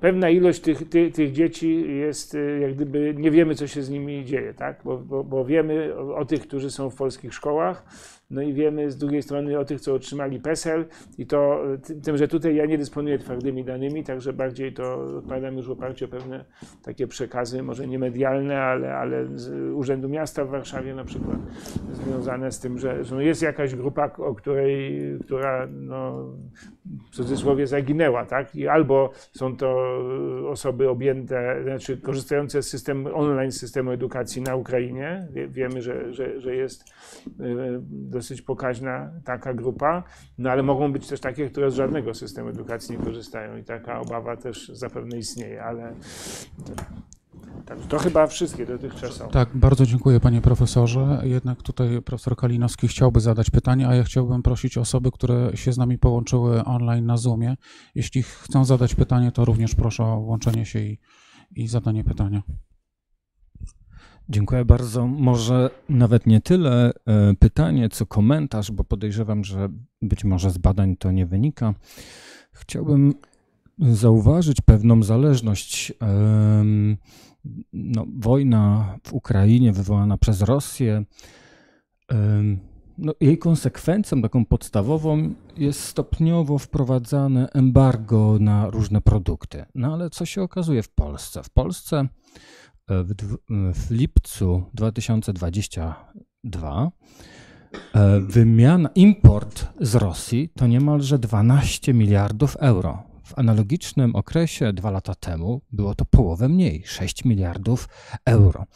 No i właśnie zastanawiam się, czy, czy z badań, i to jest analogiczny okres od stycznia do lipca dwa tysiące dwudziestego roku. Oczywiście można powiedzieć to ropa i od razu zaznaczam, ropa to tylko trzydzieści kilka procent, to to jest, waha się, czyli siedemdziesiąt procent to produkty niezwiązane koniecznie z ropą. No właśnie, czy z badań, być może jakieś chociaż częściowe badania pana zespołu wynika, czy, czy, ta, czy te embargo to tylko taka tromtadacja polityków, czy to faktycznie wynika, czy pokazują wyniki struktury importu towarów do Polski?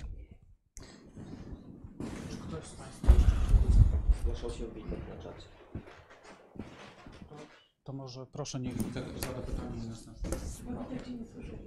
Dziękuję bardzo, dziękuję za bardzo, bardzo interesujące wystąpienie. Ja mam takie pytanie też, jeśli chodzi o relacje tak zwanej starej imigracji ukraińskiej w Polsce i, i tej nowej, to znaczy czy też badaliście państwo korelacje albo jakiekolwiek zależności pomiędzy tymi grupami?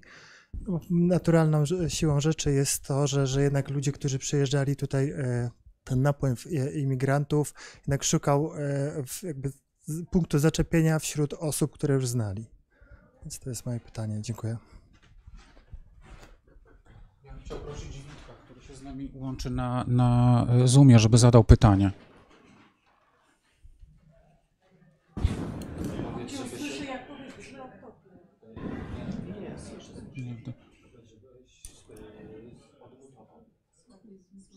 Jak się zgłaszał, ale puścił rękę, więc może jednak. No dobrze, to nie wiem, czy ktoś z państwa jeszcze chciałby zadać pytanie? Proszę bardzo.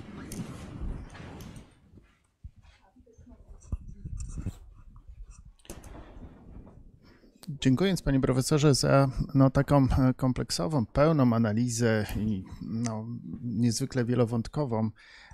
Chciałbym zwrócić równocześnie uwagę na ten czynnik ekonomiczny, który oczywiście pojawił się w, w analizie, ale wydaje mi się, że on nie do końca jest jakby dowartościowany w, we wnioskach, które wyciągamy. Otóż w moim przekonaniu ten czynnik ekonomiczno-gospodarczy jest czynnikiem zasadniczym, bo tak naprawdę po pierwsze, zaczynając od tego, dokąd ludzie migrują, jest chyba związane przede wszystkim z miejscem pracy, gdzie mogą się utrzymać. I obserwowaliśmy to w pierwszym już etapie tejże migracji, która nastąpiła po dwudziestego czwartego lutego bieżącego roku, gdzie osoby przyjeżdżające z Ukrainy gdzieś tam i w dużych ośrodkach miejskich, i w mniejszych ośrodkach wokół dużych miast się lokowali, ale w dniu dzisiejszym tych ludzi już tam nie ma. Mówię o chociażby na przykładzie tutaj regionów podwarszawskich, gdzie było wiele punktów pomocy dla uchodźców w małych miasteczkach. Dziś tych punktów pomocy nie ma z prostego względu. Ci ludzie znaleźli pracę lub pojechali znacznie dalej. Pojechali głębiej w Polskę, w Europę. To jest moja taka pierwsza obserwacja dotycząca tego czynnika ekonomicznego. I teraz druga. Zarówno ten ogromny kryzys, z którym dziś mamy do czynienia, będący konsekwencją pandemii i pompowania w, w gospodarkę czasami pustych pieniędzy, jak i kryzys wywołany przez wojnę i wszelkiego rodzaju te czynniki ekonomiczne z tego płynące, będzie, ma już dziś i będzie miał w najbliższym czasie ogromny wpływ również na te ruchy migracyjne, o których mówimy, bo koncentrując się chociażby na, na naszym kraju, miejsca pracy w wszelkiego rodzaju usługach, budow- tym sektorze budowlanym, w usługach takich gastronomicznych, turystyce, one z powodu kryzysu gospodarczego będą musiały się kurczyć. Dostępność tych miejsc pracy będzie ograniczona. W związku z tym będzie również to bezpośrednio oddziaływało na możliwość zatrudnienia imigrantów, którzy w dużej mierze właśnie wspierali te sektory naszej, naszej gospodarki i będzie wywoływało też dla nich konieczność albo poszukiwania innego, może dalej gdzieś miejsca pracy, albo będzie wiązało się z koniecznością przejęcia przez państwo pewnych, pewnego, pewnego takiego wsparcia socjalno-ekonomicznego dla tych osób. Także jakby konkludując, wydaje mi się, że ten czynnik ekonomiczno-gospodarczy ma główne znaczenie w dalej przewidywaniu tego, co może zdarzyć się w tych relacjach. Dziękuję uprzejmie. Dziękuję i poproszę, poproszę jeszcze raz Witka o zadanie pytania. Dziękuję bardzo. Przepraszam, były takie troszkę problemy z łączem, bo przez telefon dzisiaj się łączy na nasze seminarium. Dlatego też podnosiłem rękę, później to zniknęło. Ja bardzo dziękuję tak naprawdę prelegentowi i to bardziej komentarz niż pytanie, bo bardzo mnie osobiście i nas oczywiście wszystkich cieszy, że Państwo zajmują się tą problematyką, która jest bardzo aktualna i te relacje polsko-ukraińskie, badania w ogóle o tym, co się dzieje na Ukrainie, no są bardzo aktualne tak dla obydwu krajów, dla Unii Europejskiej i będzie to, to się pogłębiało.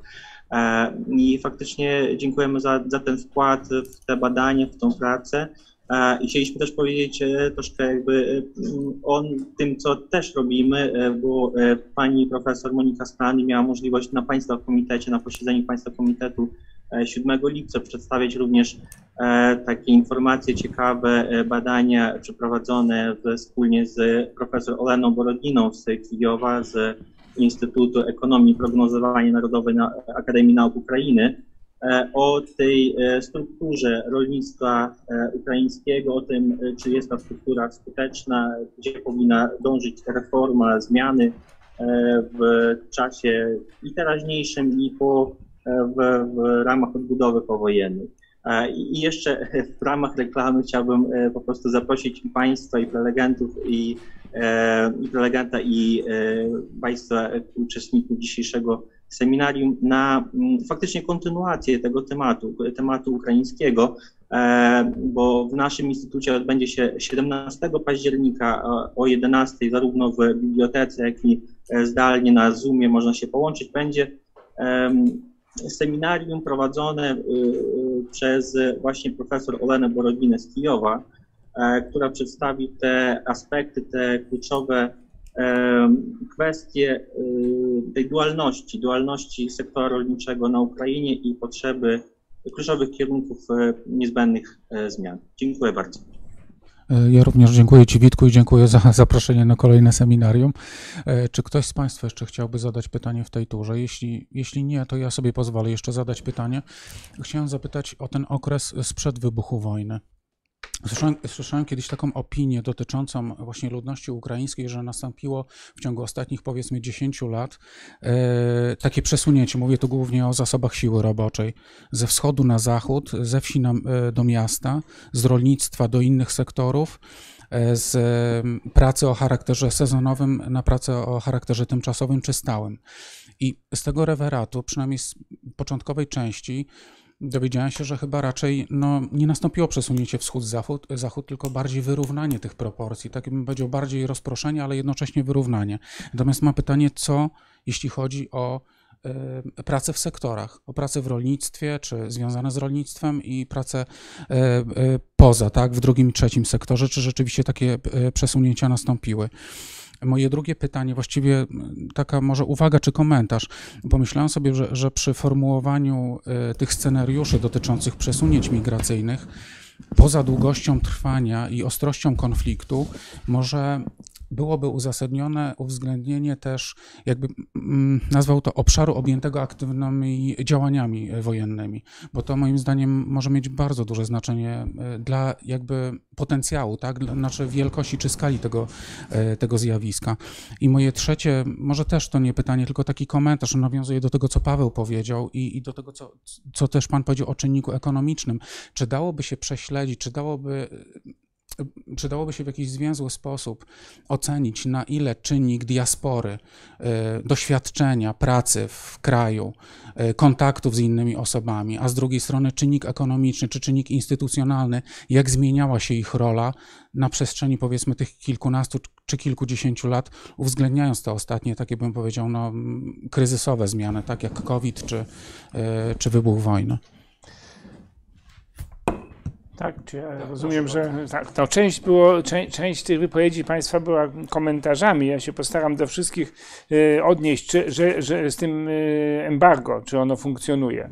No, y, takiej analizy sektorowej obecnego handlu, a tu by to trzeba zrobić, nie, nie, nie robiliśmy, więc, więc w tym sensie nie odpowiem. Natomiast robiliśmy wcześniej y, analizy związane z dynamiką handlu, kiedy były te embarga jeszcze po dwa tysiące czternastym roku. Na przykład embarga na produkty spożywcze i tak dalej, no to jednak to było w jakiś sposób widoczne, więc to nie jest tak, że to wszystko jak gdyby no nie, nie, nie, nie, ma, żadnego, nie ma żadnego znaczenia, tak? Efekt przestrzenny był widoczny, no gdzieś tam tych jabłek do Rosji, prawda, no może szły do Białorusi i do Kazachstanu, tak, no to oczywiście, natomiast, na, na, natomiast wówczas było to, było to zauważalne, nie można powiedzieć, że to w ogóle no, nie, nie, nie istnieje. Natomiast bieżących, bieżących nie. Jeżeli chodzi o migrację nową, nową, nową i starą, no musielibyśmy zadać pytanie, co przez, przez to rozumiemy, bo w pewnym sensie cała jest nowa od dwa tysiące czternastego, tak? Stara to byłaby ta jeszcze wcześniejsza i tutaj pewne, pewne relacje między nimi, ale to już odpowiadam trochę na zasadzie, nie wiem, własnej obserwacji uczestniczącej, roz, rozmów z różnymi z różnymi ludźmi, trochę też tych wywiadów, które mieliśmy w Piasecznie. Tutaj pewne, że tak powiem, relacje i pewne nawet, nawet bym powiedział, napięcia się ujawniają, tak? Bo jest ta grupa, która była w Polsce dawniej, czy też przyjeżdżała tradycyjnie do pracy sezonowej w rolnictwie, w budownictwie, w opiece nad dziećmi, yy, powiedzmy sprzątaniu domów i tak dalej. I yy, od tej strony pewna niechęć względem pomocy szerokiej, którą otrzymują uchodźcy, się ujawnia. Natomiast to myślę o takiej bar całkiem. Natomiast jeżeli chodzi o ten okres od czternastego do, do, do dzisiaj, no to w pewnym sensie on jak gdyby no jest jakąś kontynuacją. Ja tak to widzę. Ja nie, ja, no ciężko mi jest. Myśmy tego w tym, w, tym, w tym sensie nie analizowali. Co do dowartościowania czynnika ekonomicznego, ja się w pełni zgadzam. Oczywiście, że tak. Po pierwsze, ja starałem się przedstawić jak gdyby takim środkiem ciężkości tej prezentacji uczynić zróżnicowania terytorialne i naszą świadomość tego, że to nie jest tak samo w każdym, w każdym miejscu, że, że ta przestrzeń no, prawda, terytorium ma znaczenie, tak? I, i to powinno się jakoś przekładać również na nasze działania, na, na, na różnego rodzaju polityki, narzędzia, które, które będziemy, będziemy proponować. Natomiast naturalnie, jeżeli chodzi o zatrudnienie, to ja mówiąc o tym, że, że wpływ jest bardziej na, na usługi niż na, niż na zatrudnienie, no miałem na myśli obecną sytuację, doświadczenie dotychczasowe, prawda? Natomiast w perspektywie długiej, im większy będzie kryzys ekonomiczny, no tym w naturalny sposób będzie, tak jak pan powiedział, no to, to, jest, to, to, to jest jasne i na pewno nie było moją intencją, żeby niedowartościowywać czynnika ekonomicznego. Przeciwnie, myślę, że on jest tutaj, że on jest tutaj yy, fundamentalny. Yy, Jeżeli chodzi o zaproszenie na, na, na, na spotkanie i, i tutaj kolejne u Państwa, to bardzo dziękuję i oczywiście na pewno te elementy, które sygnalizowała zresztą pani profesor Stanny na tym spotkaniu polsko-ukraińskim lipcowym, że w zakresie struktury rolnictwa na Ukrainie i tego wpływu. Natomiast co dalej mamy, na ile... A, że scenariusze, scenariusze, tak, tak było, to jest moje, mój błąd, ja tego nie powiedziałem, w jakiejś mierze tak było, dlatego że te scenariusze, kiedy konstruowaliśmy, opieraliśmy się na e, zasięgu działań wojennych i zakładaliśmy, że jakiś procent ludności poszczególnych obwodów będzie, be, będzie mniejszy w przypadku krótkotrwałych, większy w przypadku długotrwałych uczestniczył. Także ta, od, od tego wychodziliśmy, co oczywiście mogłoby podlegać dalszej aktualizacji, aktualizacji w miarę, w miarę rozwoju wojny, ale naturalnie, naturalnie tak. Przesunięcie wschód-zachód, czy ono nastąpiło? Ja bym, no bo może w słowie przesunięcie yy, chcemy dostrzegać to, że, co, że, że, że te osoby, które przyjechały na przykład i pracowały w rolnictwie pod Warszawą, to się przeniosły do pracy gdzie indziej. Ja nie wiem, czy to na pewno będzie właściwy tok rozumowania w warunkach, kiedy następował taki wzrost tych, tych przyjazdów przez te ostatnie lata. W związku z czym to przesunięcie, no, po części mogło się dokonać nie, na, że to są te same osoby, tylko po prostu nowe osoby przyjeżdżały już raczej do bardziej zorganizowanych form pracy, na przykład w przemyśle w, w, w Polsce Zachodniej. Ja bym to chyba tak bardziej, bardziej interpretował, no, trzeba by prześledzić ścieżki, a nie mamy takich danych, jakie są wewnętrzne migracje tych y, przybyszów, y, przy, przy, przybyszów z Ukrainy. Y, natomiast no, przede wszystkim no, w moim, moim przekonaniu jednak następowała y, też koncentracja no, w, tych, ty, ty, ty, w tych dużych ośrodkach. To, to, to Polska Wschodnia nigdy nie była jakimś miejscem szczególnego. Tam ona była objęta tą aktywnością sezonową, tak? Natomiast już te migracje na stałe, no one już raczej, raczej szły do dużych metropolii i do, i do, i do Polski, i do Polski Zachodniej. Na ile ten czynnik diaspory i ekonomii, na ile on się zmieniał, na ile on się zmieniał w czasie? No pewnie, pewnie jest jakaś sekwencja, że ten czynnik, oczywiście myśmy w modelu zakła, za, za, za, musieli jakieś przyjąć założenia i, i nie przyjmowaliśmy założenia. Może należałoby w ten sposób do tego podejść, że sytuacja rozmieszczenia z pewnym opóźnieniem będzie, będzie inna, że zaczynamy, że ten czynnik diaspory jest dominujący w warunkach kryzysowych, natomiast później jest bardziej czynnik ekonomiczny. Ale generalnie w rozmieszczeniu brany był również pod uwagę jako jedna ze zmiennych P K B, więc, więc to nie jest tak, że w ogóle to nie było brane pod uwagę. To jest tak samo jak w całym tym modelowaniu wcześniejszym dla, dla macierzy, gdzie, gdzie były te elementy wypychające, przyciągające, korygowane diasporą. No, tak, to, tak to generalnie, takie, tak, takie były, jakby chcieć tak bardzo ogólnie te założenia modelu przedstawić. Myślałem sobie, że w tym pierwszym okresie, szczególnie te, teraz, tak, w aktualnych okolicznościach, w pierwszym okresie ten czynnik instytucjonalny mógłby być dominujący udzielanej pomocy.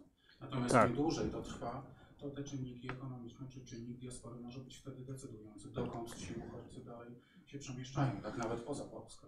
No z całą pewnością, ale też jest istotne to, o czym tutaj Pan powiedział, że, że w przypadku zwłaszcza tych takich niepełnych rodzin, które niekoniecznie są nastawione na rynek pracy, prawda, tylko korzystają z pomocy, to to też może, może jak gdyby to zaburzać, bo no bo wtedy ten element właśnie możliwości, czy to zamieszkania, czy, czy korzystania z usług, mam na myśli edukacji dzieci, no może być, może być decydujący, a e, no, z czasem no jakieś zapewnienie, zapewnienie się będzie pojawiać i wtedy się może okazać, że te średnie miasta no przestają być, przestają być atrakcyjne, bo tej pracy nie, nie oferują, także zapewne, zapewne można taką hipotezę postawić.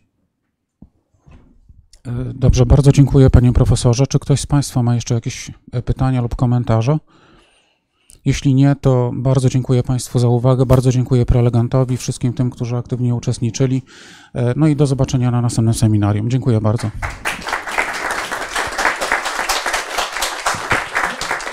Ja również.